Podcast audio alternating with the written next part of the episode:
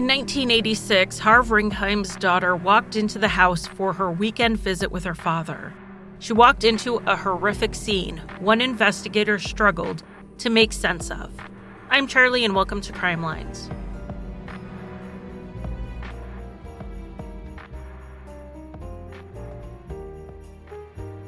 Welcome to day three of 12 Days of Crime Lines, where I release daily episodes like a podcast advent calendar. I've chosen a bunch of cases on my topic list that are just too short for full Crime Lines episodes. And this is frankly one of the shortest ones. But it is a cold case that deserves answers. Not that there are cold cases I think don't deserve answers. That's a silly way to phrase it. But this is one that I think is solvable with current technology, and it has largely fallen off the radar as far as coverage goes. So let's go ahead and get started. Harv Ringheim was a veterinarian and ran a well respected clinic called Diablo View Veterinary Medical Hospital in Pleasant Hill, California, that is in the East Bay area. So we're talking about 30 minutes east of Berkeley, California.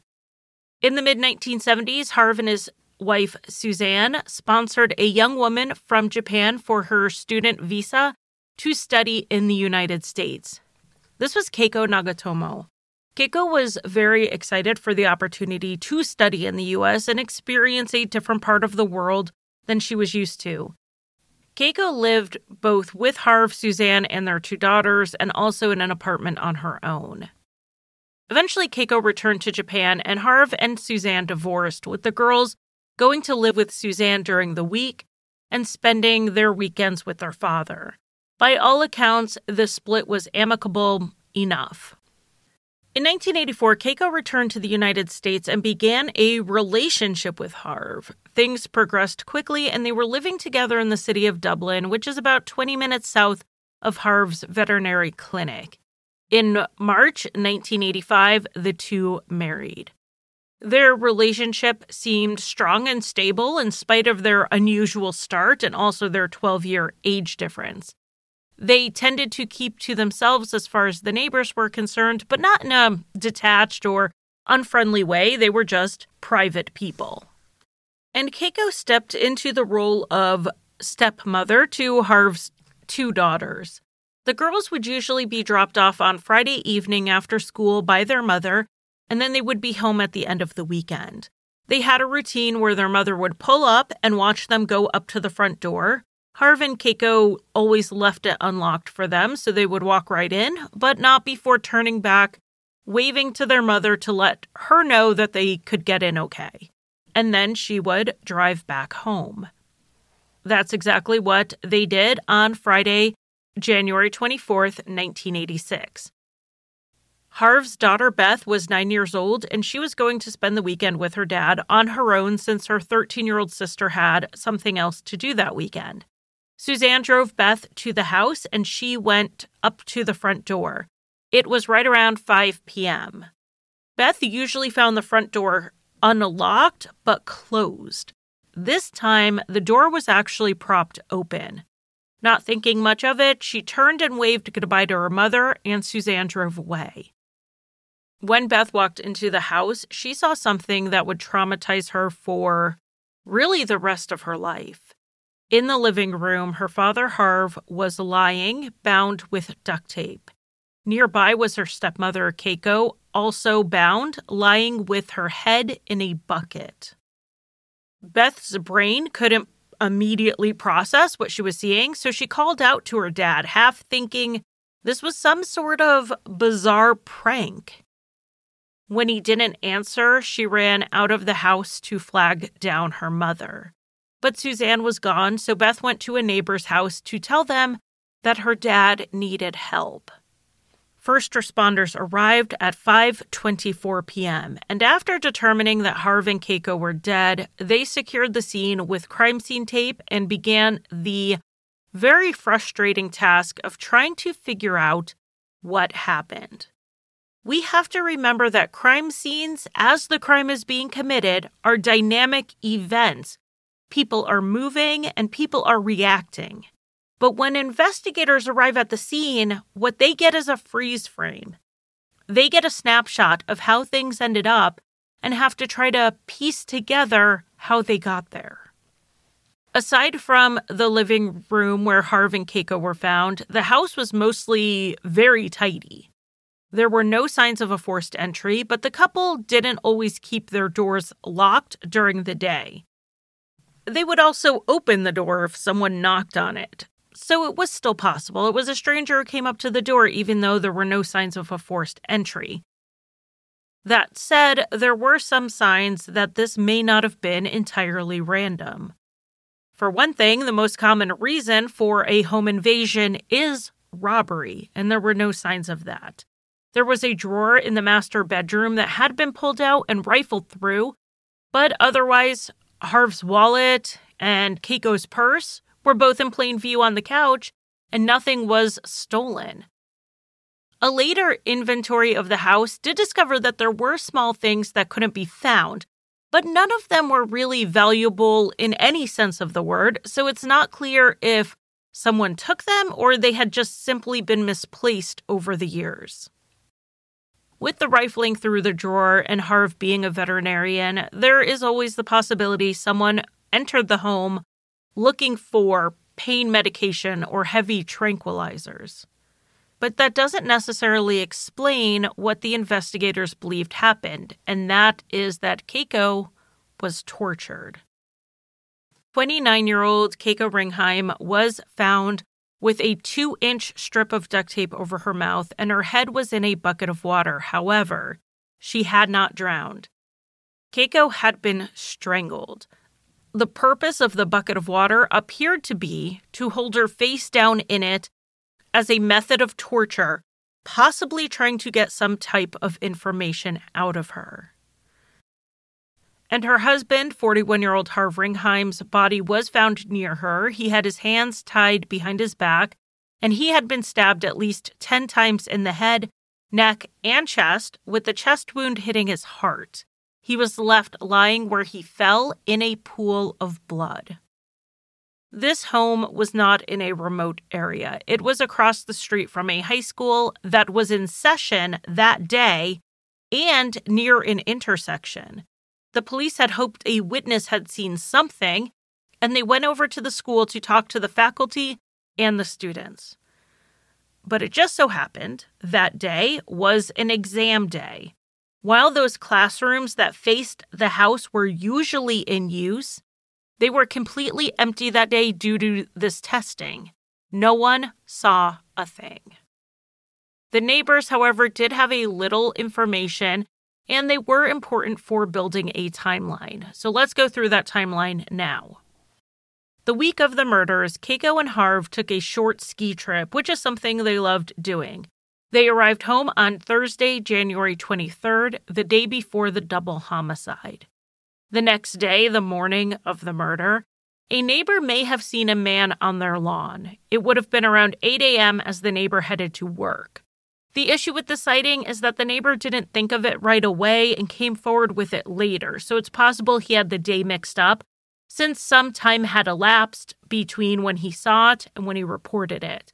But he was able to give a description. He said the man was a white man, about six foot two, with combed back blonde hair. The man was wearing tan pants and a tan golf shirt. This description of his clothing sounds to me like a uniform, possibly a lawn guy, a roofing guy going out doing estimates, a delivery person. Just tan on tan screams uniform to me. The police did go to the media and give this description, asking the person to come forward, not as a suspect, but as a witness. If he ever did, it's not been reported.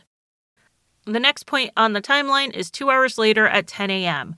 Harv took the car to the car wash. It's not known where he went after this, and he may have just gone straight home.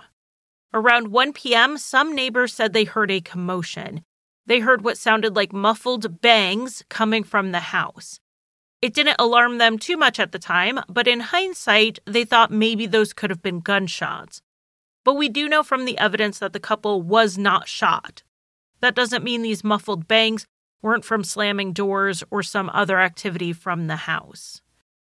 Based on the evidence at the scene and the timeline, a theory emerged that the killer, or more likely killers, entered the house while Keiko was there alone and Harv was out at the car wash and possibly running other errands. They bound her and put the tape over her mouth. They then attempted to torture her for some information. However, there is no indication of what that information could be. There was a comment in the media that it may have been information about Harv, but they didn't elaborate on what type of special knowledge a suburban veterinarian would have. During the attack on Keiko, Harv came home at some point. He was also attacked and killed.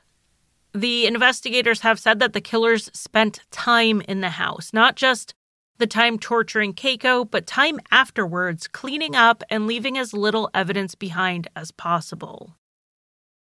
We see cases sometimes that have tons of leads and none of them go anywhere, but this case was plagued with a different problem.